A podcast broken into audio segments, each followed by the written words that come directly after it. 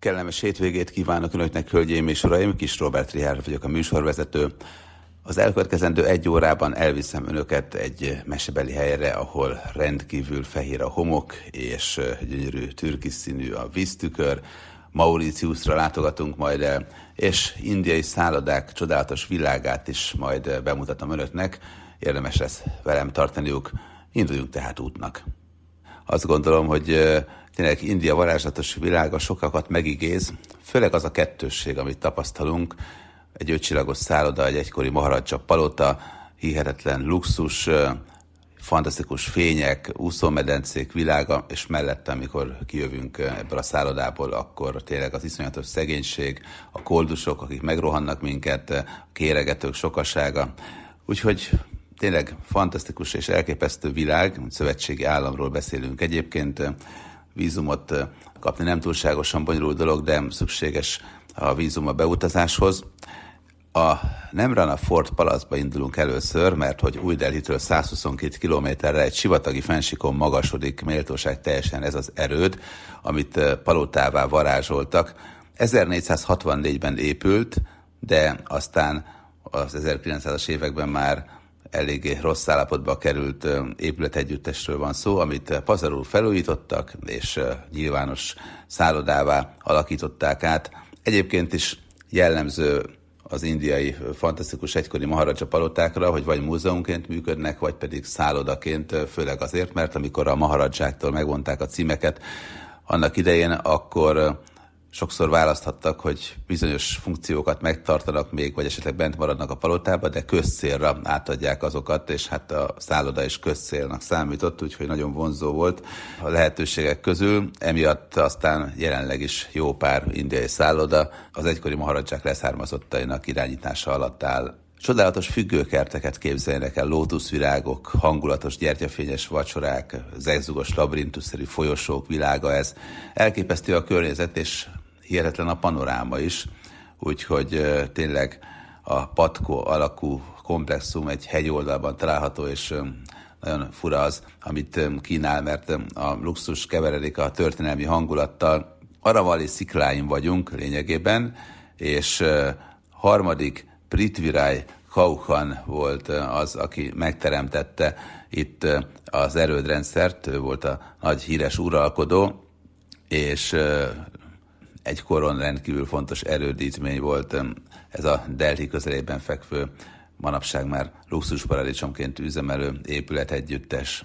Az erődben van egy római stílusú amfiteátrum is, ahol rendszeresen tartanak előadásokat, és a történelmi falak, a panoráma, meg a klasszikus építészeti mód mind-mind rendkívül egyedivé teszi az egészet. Folytatjuk egy másik fantasztikus épületegyüttessel, illatozó kertekkel, kézzel festett kék mozaikokkal, csempékkel, hófehér és aranyszínű márványborítással.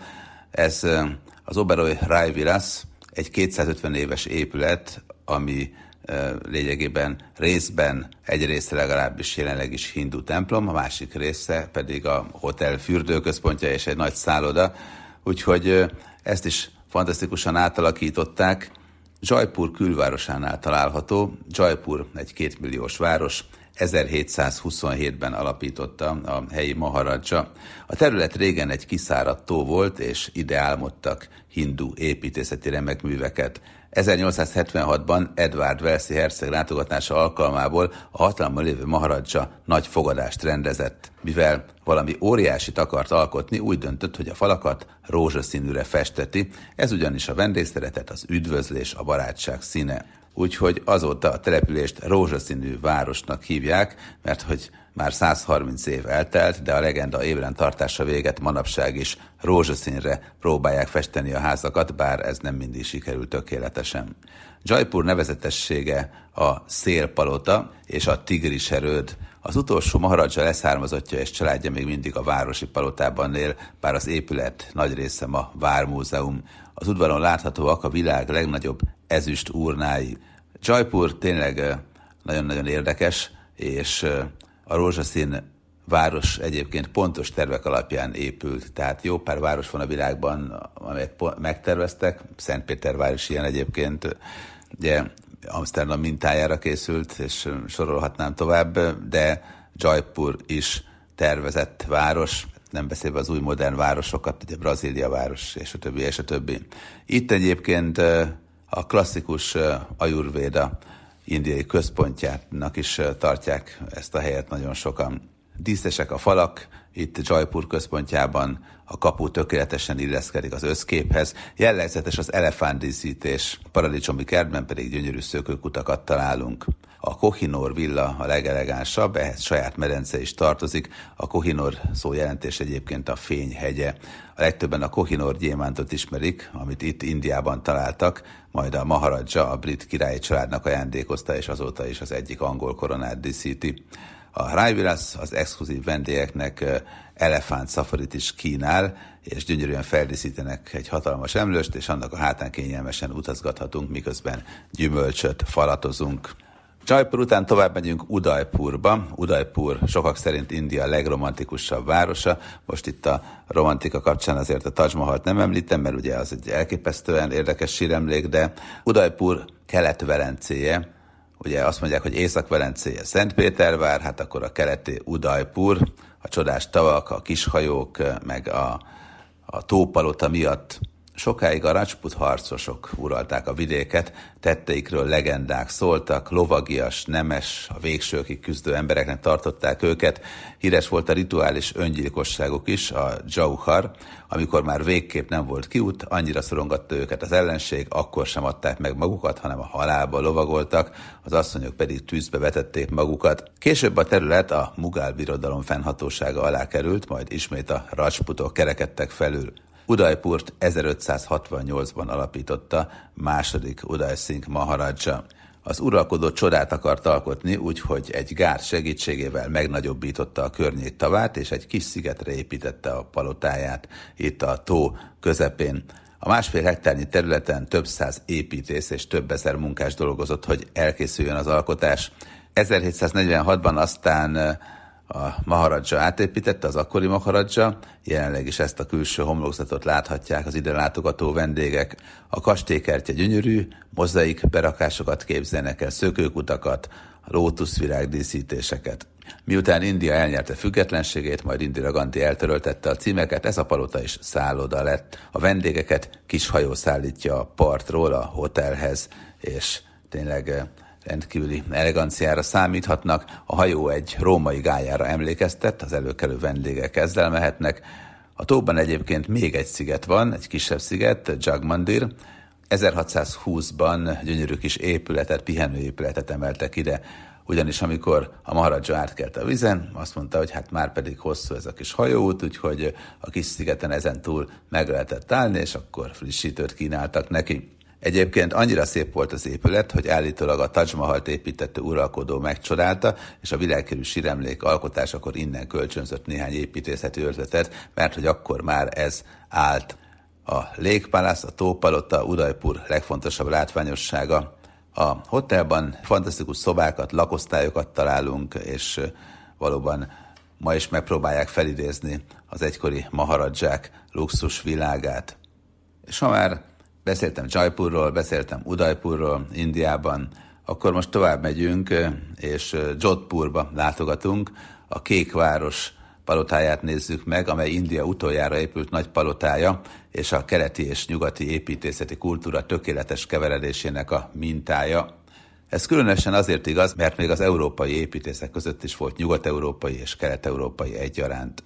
1929-ben kezdődtek a munkálatok egy brit királyi építész vezetésével, a segítségére meg egy lengyel mester volt, és a jelenleg még élő Jodhpuri Maharaja nagyapja volt az uralkodó, és hát ugye ma már az uralkodói meg az arisztokrata címek elvileg nem használhatóak, de azért persze a családot mindenki tudja, hogy kicsoda, meg mi volt egykor a nagypapa aranysárga színű homokkőből épített 347 szobás mesebeli palotát képzeljenek el.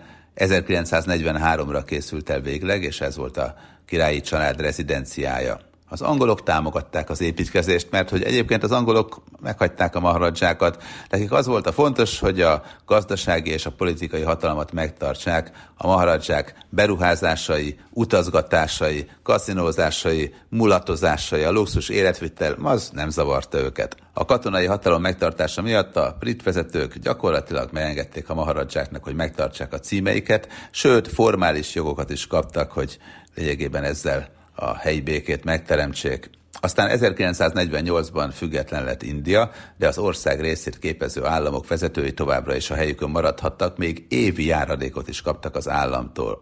Végül 1970-ben Indira Gandhi törölte el a maharadzsák címeit és jogait, és megfosztotta őket ingatlanjaik jelentős részétől.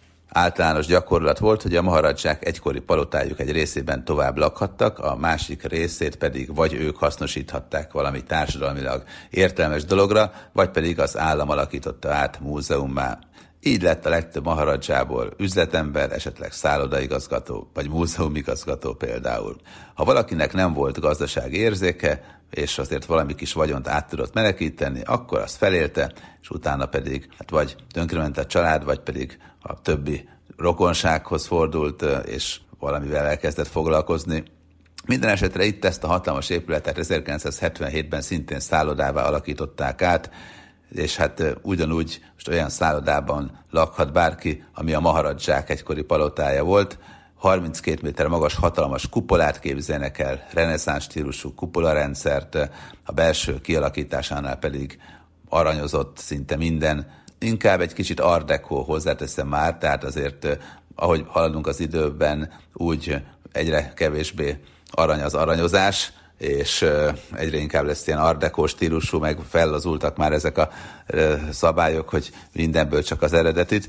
Minden esetre a Maharadzsák egzotikus világára azért bepillantást kaphatunk, és el tudjuk képzelni, hogy milyen lehetett egykor, bár ezt a palotát hozzáteszem, rövid ideig tudta élvezni a Maharadzsa, mert későn készült el, és az utoljára elkészült utolsó fantasztikus palota volt. Hát, mint említettem már a műsor elején, most azért Udajpurba, meg Jaipurba találunk olyan palota szállodát is, amelyek már több száz évesek, de itt Jodhpurban ez lényegében nem olyan régi. Maga a város, Jodhpur egyébként sok mindenben hasonlít a műsorban már szereplő Jaipurhoz, mert hogy itt is egyformák a házak. Az előzőnél elmeséltem, hogy rózsaszínűek, itt meg mindent kékre festettek mert hogy eredetileg a kék szín a kasztrendszer alapján a legfelső kasztba tartozó brákminok házát jelezte és a rendszer eltörlését követően mindenki szerette volna kifejezni, hogy korábban azért ő is a legmagasabb rangba tartozott, úgyhogy a legtöbben kékre festették a házukat.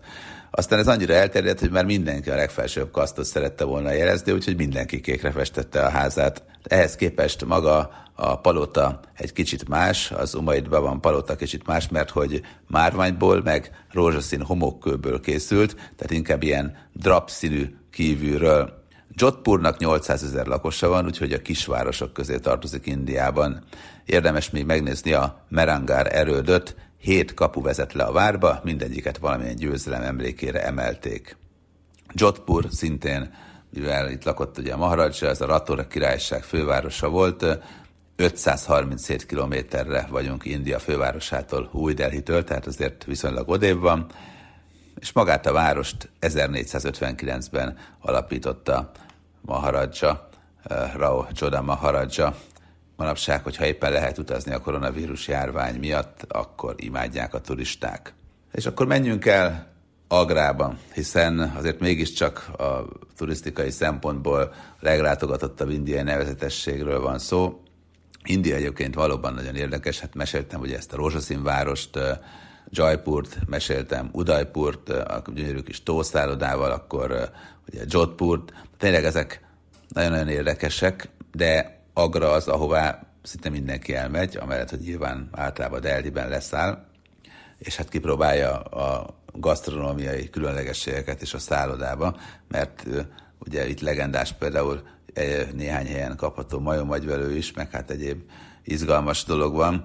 Hát én visszafogottabb vagyok, de azzal együtt tényleg szinte minden furcsa étel itt, amit csak elbírunk képzelni, kapható, de hozzáteszem azért a legtöbbször vegetáriánusokkal találkoztam, tehát nagyon sok a vegetáriánus itt Indiában, és nagyon sokan főleg gyümölcsöket, zöldségeket fogyasztanak, meg különböző köris rist, amit erre egyébként karinak mondanak, tehát így alson, nem így, ahogy mi mondjuk, de én nagyon szeretem az indiai ételeket, tényleg a fűszerezés főleg az, az, az számomra fantasztikus, és egyébként itthon is sokszor kipróbálom az indiai éttermeket, bár hozzáteszem ez is olyan, hogy indiai étterem, hát egy szövetségi államok vannak, és a Delhi környékén teljesen más az ízvilág, mint mondjuk Goa környékén, ami meg portugál gyarmat volt. Egyébként nem sziget, hanem ez is egy szárazföldi tengerparti gyönyörű kis terület, ahol fehér a homok, és valóban nagyon szép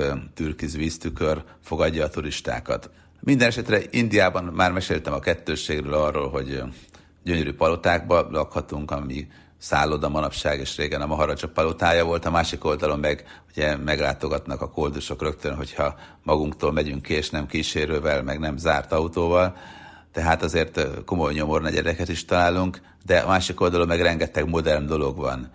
Ugye Bombay, Mumbai, a világ legnagyobb filmgyártó központja, itt készül a legtöbb film. Nekem is van egy kedves itteni ismerős, egy nagy filmstúdiónak a vezetője, voltam különböző nemzetközi zsűriben, a mobilfilmfesztiváloknak a zsűriében vele, és hát tényleg rengeteg komoly fesztivál szervez, mindig történik valami, úgyhogy itt is ez a kettősség azért megjelenik.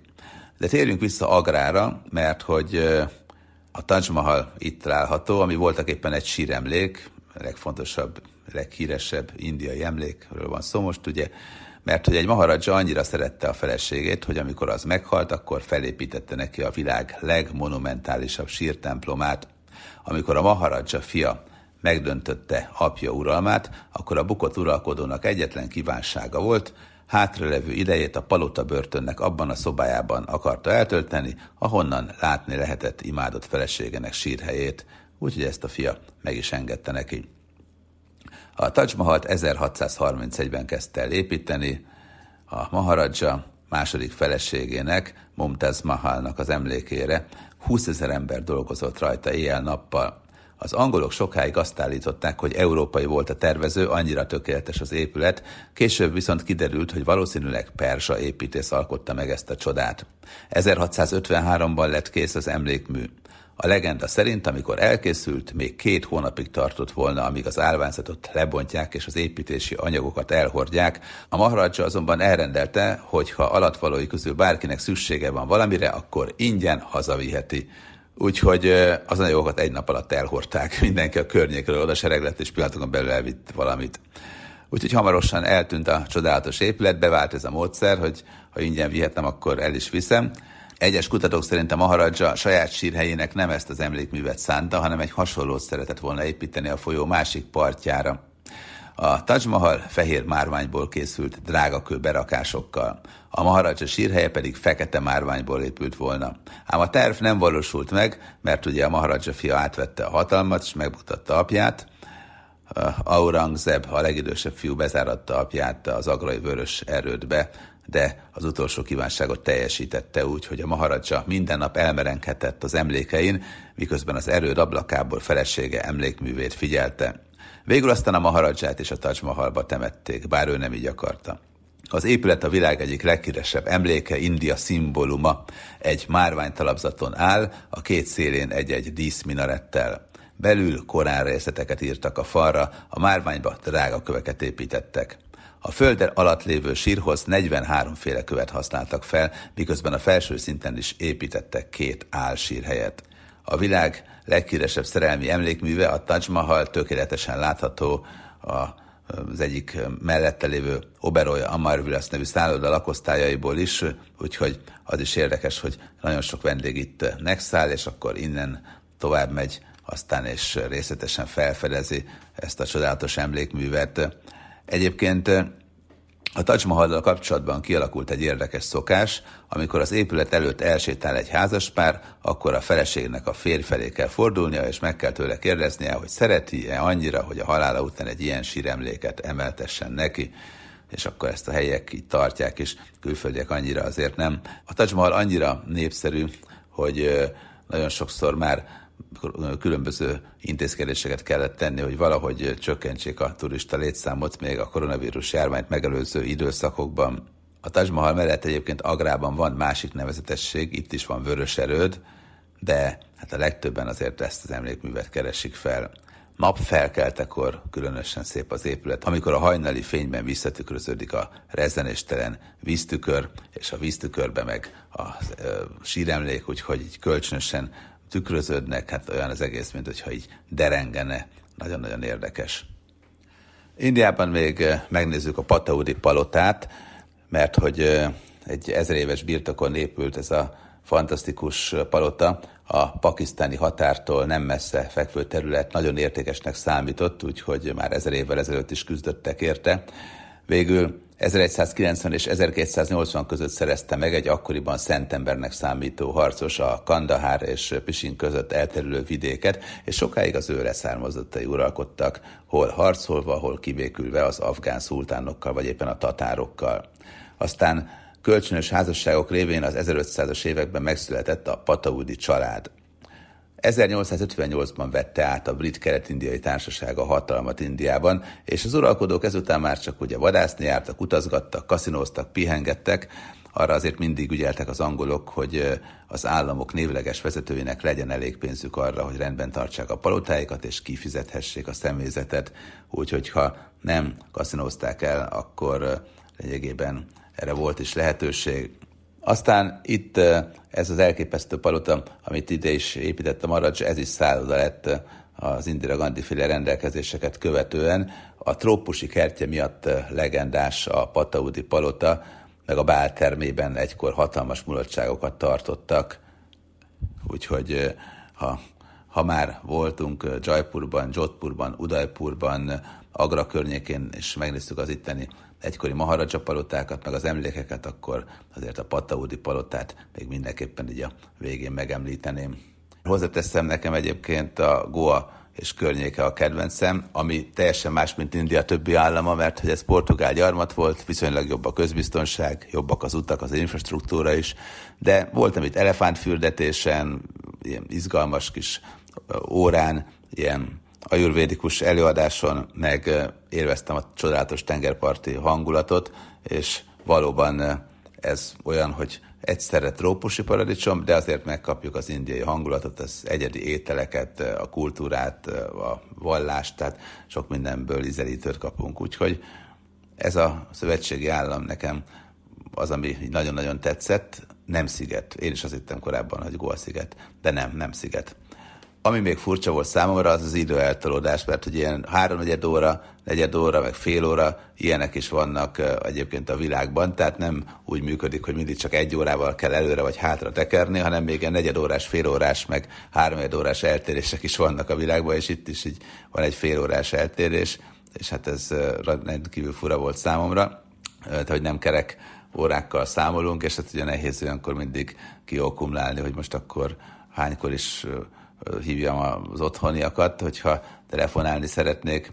Minden esetre egy indiai kirándulásra azért fel kell készülni lélekben, meg hát nagyon sok minden függ attól, hogy India melyik részére megyünk, mert elmehetünk egy üzleti útra, egy filmfesztiválra, de elmehetünk egy olyan dzsungeltúrára, ahol azért reggelenként szinte biztos, hogy látunk tigrist, mert van egy olyan kis lodge, ahol tipikusan tigris néző túrákat szerveznek az ide látogatóknak.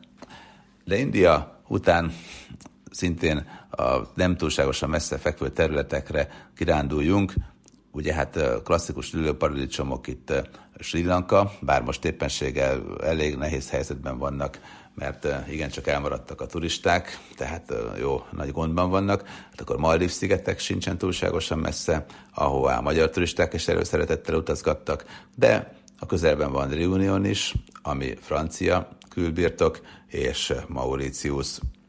Itt amikor életemben először jártam, akkor elvittek egy olyan helyre, ahol a homok szó szerint vakítóan fehér volt, szinte szikrázott, és nekem annyira tetszett, hogy utána még visszatértem, és két héten keresztül voltam Mauritiuson az egyik szállodával jó kapcsolatba kerültem, és hát egy olyan szálloda lánccal, egy francia lánccal, aminek két komoly szállodája is van Mauritiuson. Minden esetre fantasztikus gyönyörű növényzetet képzeljenek el, tényleg pálmafás, meg gyönyörű kis füves területeket, és franciás biztonságot, bár Mauritius az önálló, de attól még azért érezhető, hogy a franciák is, meg az angolok is kézben tartották, mert hogy mind a kettő egykori gyarmattartónak a, a nyomai azért érezhetők az országban. Mauritius címerállata a Dodo, hatalmas termető, híresen buta futómadár volt, úgyhogy a kalózok valamennyi dodót elfogták és megették, mivel hogy annyira gyorsan azért nem tudott futni, hogy nem tudják levadászni, ezért az összes óriás dodót megették, emiatt a faj teljesen kipusztult, úgyhogy végül is ez egy szomorú történet a dodók szempontjából.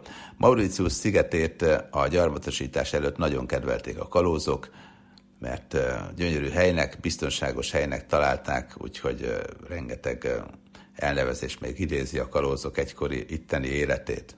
Manapság Mauritiuson több vallás követői élnek békésen egymás mellett. A hivatalos fizetőeszköz a Mauritiusi rúpia, a hőmérséklet pedig nyáron 28 és 34 fok közötti, télen pedig 20-30 fok közötti, de gyakran ennél melegebbnek érezzük, úgyhogy én voltam szilveszterezni is Mauritiuson is. Tehát az káprázatos, hogy jó idő van, és fehér a homok, és meleg, de hát maga a szilveszteri hangulat az igazából felejthető. Tehát azért a szilveszteri hangulat az mondjuk New Yorkban van, vagy a nagyvárosokban, Európában, Londonban, Dubajban, ahol a világ legnagyobb tűzijátékát láttam, meg Tájföldön például, ahol Pataján festékszórókkal lőtték egymást az emberek, és ott aztán tényleg nagyon-nagyon tudtak mulatni, pedig ott megünneplik ezt az új évet is, meg a kínai új évet is. Tehát Mauritiuson nem ez volt a jellemző, hanem igazából az ilyen kis nyugodt szilveszteri kocintgatás a szállodánál, meg a tengerparton és a viszonylagos visszafogtság, tehát nincsenek is azért olyan sokan, hogy, hogy ilyen tömeghangulat legyen szilveszterkor. Attól még lehet élvezni azt, hogy horgászhatunk, gyönyörű helyeken mehetünk. Van egy olyan klassz botanikus kert Mauritiuson, életem legpuhább füvét itt éreztem. Tényleg így megfogtam, és mint a sejem szőnyeg, ez valami hihetetlen és mint a nagyon-nagyon puha szőnyeg, hihetetlenül kellemes volt. És van egy olyan növény, szintén ebben a botanikus kertben lehetett látni, hogy a kisgyerekek még rá is tudnak állni a levelére, olyan erős levele van egyébként. Hát persze nem a nagy kisgyerekek, hanem a vékonyabb kisgyerekek. Akkor még Fülöp nem volt velem, úgyhogy ezt nem tudom igazolni, de a helyiek ezt mondták. A fővárosban is jártam, ahol magas toronyépületek vannak, erős légkondival, ez is ugye azért a nyugati szokás, hát Amerikában meg még jobban dübörög a légkondi, és 16 fokra lehűtenek mindent. Mauritius előnye, hogy elég nagy ahhoz, hogy ne lehessen unatkozni, mégis azért vannak fehér homokos tengerparti részek, tehát azért érvezhetjük ezt a trópusi hangulatot is, bár azért, mivel hogy nagy a sziget, nem érezzük magunkat úgy, mint a Maldív szigeteken, ahol két lépést megteszünk, és már a sziget másik oldalán vagyunk, viszont nem is fogunk unatkozni. Bár hozzáteszem, én mindenhol el tudom magam foglalni, mert más nem a gondolataim szórakoztatnak. Minden esetre Mauritiuson a 16. században már megtelepettek a portugálok, aztán a holland hajósok vették át a portugáloktól a szerepet, és elfoglalták a szigetet, és ők, neveztek, ők nevezték el Mauritius egyébként Nassau hercegéről, Morisról 1598-ban. Aztán a hollandokat elkergették a franciák, 1715-ben megszállták a franciák Mauritius-t, és gyönyörű kikötőt építettek. A mai főváros Port Louis, például azért Port Louis, mert 15. Lajosról kapta a nevét. Mauritius nagyon fontos volt a franciáknak, nem csak a stratégiai elhelyezkedése miatt, hanem azért is, mert rengeteg cukrot meg rumot lehetett innen szállítani, úgyhogy megpróbálták megtartani, és ez mintegy száz évig sikerült is nekik, de aztán 1810-ben az angolok elfoglalták tőlük. Végül 1968. március 12-én függetlenné vált Mauritius, tehát már relatíve régebb volt a független, és 1992-től pedig köztársaság az államforma. A fővárosban, Port Louisban apró kis üzleteket is találunk, jó pár van ilyen, nagyobbakat is, de azért hát pláza hangulatra ne számítsanak, bár mint mondtam, vannak emeletes házak, meg ilyen betontömszerű felhőkarcolószerű épületek is, már amennyiben lehet felhőkarcolóról beszélni egy ilyen trópusi ülőparadicsomban, de azért jól néznek ki. Mauritiuson van egy nagy tengeri akvárium is, 200 különleges tengeri élőlényt mutatnak be. A Krokodil és Teknős Park, pedig a Vanilla Krokodil és Teknős Park a hüllőknek ad otthont. Vízi Vidám Parkban is szórakozhatunk, ami felnőtteknek és gyerekeknek egyaránt jó mulatság lehet, úgyhogy mondom azért Mauritiuson nem hiszem, hogy unatkoznánk. Az étkezésről pedig annyit, hogy rengeteg a halétel, a tengergyümölcsei, a friss gyümölcsök sokasága, és azért itt nem kell attól tartanunk, mint mondjuk Egyiptomban, hogy azért a fáraó átka elér minket, mert így hívják az idegenvezetők azt, hogy azért tíz utasból kilencnek nem lesz gondja a székletével, amikor hazaér, hogy, hogy most akkor tud vagy nem tud, ez nem lesz kérdés. Úgyhogy azt gondolom, hogy Mauritius tényleg egy érdekes és jó úti cél lehet, bár hozzáteszem, a, az időjárás olyan, hogy nem biztos, hogy száz százalék, hogy sütni fog mindig a nap, tehát, hogyha mondjuk Törökországot nézzük nyári időszakban, akkor ott nagyobb eséllyel lesz több napsütés, de hogyha zápor is van Mauritiuson, az is rövid ideig tart, és utána ismét kisüt a nap, tehát azért nem kell ettől aggódni. Viszont az biztos, hogy vannak olyan partszakaszok is, amelyek nem fehér homokosok, amik kevésbé jók, tehát hogyha valaki itt fog rá egy szállodát, akkor még korán sem biztos, hogy a tutiba belehúzott egyet, míg a Maldiv szigeteknél talán ha két-három olyan hely van, ami azt mondom, hogy felejthető, igazából a többi az szinte biztos, hogy valami kellemes kis paradicsomi hangulatot fog majd jelenteni nekünk, mert hogy eleve olyan a környék, hogy minden hófehér korallzátony atol, és hát nem tudunk hibázni, mert autók meg nincsenek a legtöbb helyen, csak a fővárosban, maximum bicikli utak vannak egy-két helyen kikövezve, úgyhogy ebből a szempontból ez itt biztosra megyünk, de az is igaz, hogy azért jó pár olyan ismerősöm is járt már itt, aki meg azt mondta, hogy hát agyon unta magát, mert hogy azon kívül, hogy fürdik, és elsétál a sziget másik oldalára, nem nagyon tudott mit csinálni. Hát nyilván, hogyha valaki nem búvárkodik, akkor azért nehezebb a dolga. Mauritiuson is kipróbáltam a búvárkodást, igazából vigyáznak ránk, jól vagyunk, úgyhogy ezt is csak ajánlani tudom. Persze, hát vannak azért igazán nagy búvárok, én nem tudom, merültem talán 50-szer, az azért nem olyan nagy szám, viszont szeretem attól még, úgyhogy ha a feleségem engedné, akkor mennék még, még biztos, hogy sokszor. És menjünk tovább a buja trópusi kertek, az érintetlen finomhomokos partszakaszok világába. A Cook szigetek következik. 15 nagyobb szigetből áll, meg jó pár kisebből, és James Cook brit hajósról kapta a nevét, aki 1777-ben fedezte fel. Tahiti és Samoa között vagyunk, lényegében itt vannak a Cook szigetek, és a csendes óceán ölelésében persze kellemes kis atolt képzeljenek el.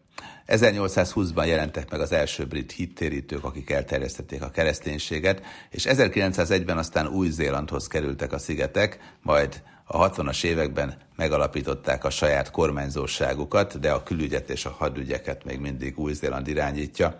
A helybeliek a legtöbb szigeten kis motorral közlekednek a homokban, és egyes falvakban sokan főleg kókuszdiót fogyasztanak, levesként, főételként, desszertként is, úgyhogy ez a legfontosabb étel, de egyébként azért a modern kor követelményének megfelelően nagyon fontos dolgok vannak, tehát mobiltöltő állomások, meg helyi mosoda, úgyhogy ez is érdekes. A kisüzletek, a házak és a földek is a nemzetségek tulajdonában állnak, és a vezetők igény szerint osztják el azokat. Ebből nincs túl nagy probléma, mert hogy a Cook-szigeteken mindössze 20 ezeren laknak, ráadásul nagyon sokan elvándorolnak Új-Zélandra, úgyhogy az otthon maradottaknak jut ezért terület, lehetőség, munka egyaránt. Banánt termesztenek, gyapotot és papaját, ezek nagyon fontosak, de impozánsak az óriási mangó ültetvények is mint egy óriási virágos kert. Van olyan szezon, amikor a Cook-szigetek ehhez hasonlítanak, ezotikus gyümölcsöltetvények, különféle színű hibiszkusz virágok, komolyabb gyárak meg üzemek nincsenek, temető sincs. Ez is nagyon érdekes, hogy nincs temető, mert hogy az ősöket a házak udvarán temetik el. Hozzáteszem, hogy mivel hogy nincsenek komoly üzemek, ezért hát szinte mindent behoznak, és emiatt aztán ugye rengeteg-rengeteg importra szorulnak. A Cook-szigetek paradicsomi atoljai közül talán Ajtut, aki a legismertebb, a világ egyik legszebb szigetei közé tartozik, tehát nekem is ugye benne volt a top 100-ban. 220 kilométerre fekszik Raratongától ez a csodálatos hely, és 1789-ben fedezte fel a híres Bounty-nak a kapitánya, úgyhogy ennek köszönhetően belekerültek a Cook-szigetek is a Bounty rázadásával foglalkozó krónikákba. 2300-an laknak manapság ezen a kis Cook-szigeteki atollon, seké elkerített vízben ténylegesen millió és egy gyönyörű halacskákat, állatkákat látunk, tehát valóban elképesztő, és a szállodában természetesen dühörög a turizmus akkor, amikor éppen a koronavírus járvány ezt nem akadályozza meg. Rengeteg maori legenda kapcsolódik a Cook-szigeteken a teremtés istenhez, némelyiket táncban is megjelenítik, és a helyi iskolák udvarán is gyakorolják ezeket a fiatalok, mert a hagyományok őrzése azért fontos. Egyébként is mindenük a tánc a Cook-szigetek lakóinak, úgyhogy szinte mindegyik szigetnek megvannak a saját híres táncosaik, és van ilyen táncos fesztivál, amikor összemérik a tudásukat is, úgyhogy a Cook-szigeteki táncosok azért a világ legjobbjai közé tartoznak a helyiek szerint, és hát hogyha valaki látja az előadásukat, akkor nem kételkedik ebben. Itt is használják a paraót, ezt az univerzális kendőt, a csendes óceán szigeteit benépesítő maorik számos helyen használják. Egyébként ugye ez egy univerzális eszköz volt, a férfiak és a nők egyaránt szívesen viselték, de még ma is sokan hordják, a derekuk köré csavarva, a vállukon könnyedén átvetve is hordják, mert néha az elemózsiát is ilyen kendőbe csomagolják, úgyhogy a pareo mintázata lehet növényi ornamentika, de festettek rá párduzott szápát, mindenféle egzotikus állatot is, már hát a nekik egzotikus, meg hát a, nekünk is jó pár ezek közül. Narancssárga, sárga, meg piros is divatos. Aztán a 20. század végén szerte a világon elterjedtek ezek a kis kendők, biztos, hogy a kedves hallgatók is találkoztak már ilyennel. A szigetcsoport ugye Cook kapitányról kapta a nevét, de eredetileg ő másképp nevezte el, csak aztán felelésbe merült, hogy hogyan, úgyhogy Cook szigetek lettek végül is, és akkor ezzel is a híres tengerésznek a nevét megőrizték a paradicsomi szigetek. A helyi piac nagyon érdekes. Ha igazán érdekességeket szeretnének látni, akkor a 15 nagyobb sziget közül talán a legnagyobbnak a helyi piacára érdemes elmenni, mert hogy itt aztán tényleg, amit hoztak Új-Zélandról, azok ugyanúgy megtalálhatóak, mint a kókusz faragványok, meg a kókuszból kifaragott furcsa szobrocskák, szinte minden. A szerencsét hozó istenség szobrát azért rengetegen árulják, meg a tenger és teremtés istenének a kis szobrocskáját, úgyhogy azért ez klasszikus helyi szimbólum. Persze a piacon nem csak kézműves termékeket, meg ruhaneműket árulnak, amik közül egyébként a legtöbbet ide is Kínából hozzák, csak érdekességképpen, hanem mindenféle mást is, és tényleg a szín és formavilág is elképesztő egy ilyen piacon. A helyi ananász, az szerintem nagyon jó, azt feltétlenül meg kell kóstolni, mert hogy egyáltalán nem hasonlít arra, amit mi itthon megszoktunk. Az ananász ugye az egy bokor, Régen én is azt hittem, bevallom, hogy fa, tehát meg a banáról is azt hittem, hogy nagyobb fán nő, hát ugye a banán is egy, inkább egy erős cserje, és az ananász az pedig lényegében bokor van, ananászbokor, úgyhogy ez is érdekes volt számomra. A mangó viszont mangófa, úgyhogy ezt is azért megtudtam.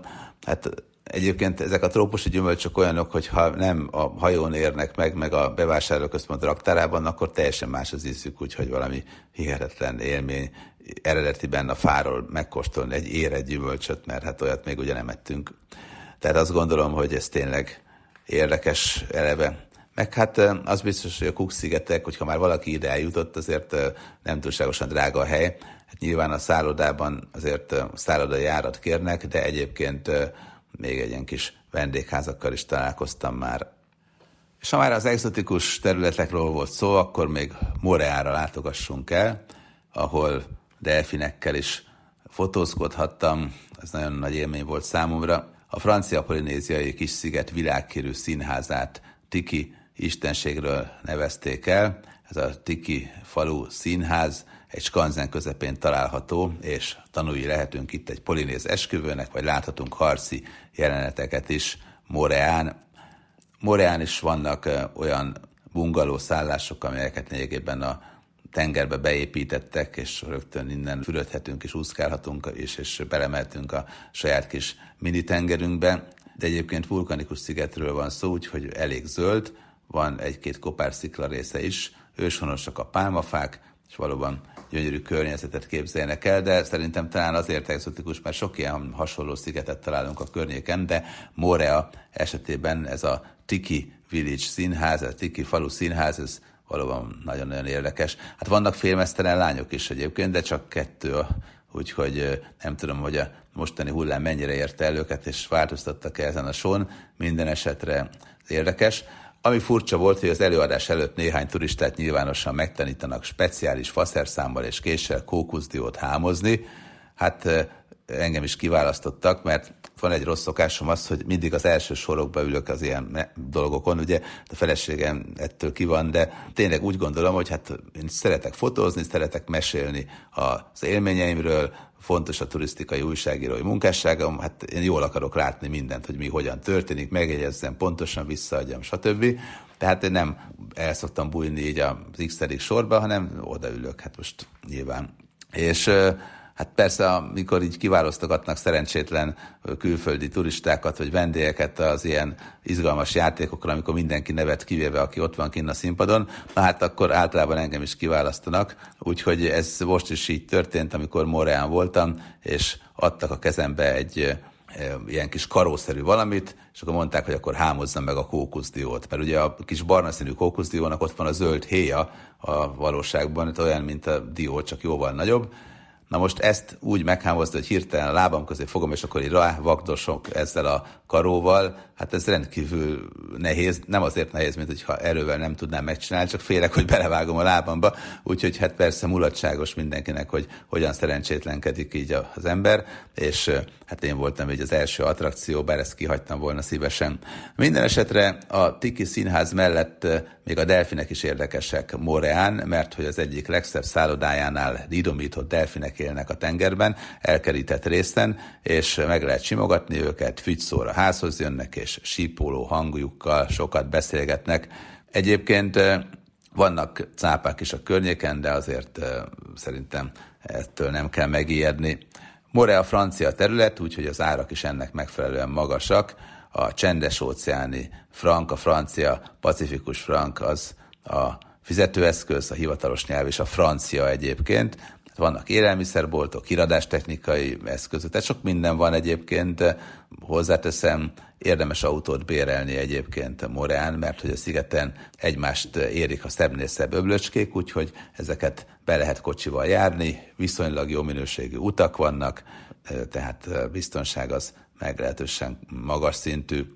A szálláshelyek is jó minőségűek, de mint mondtam, azért francia szintű árak vannak a legtöbb helyen.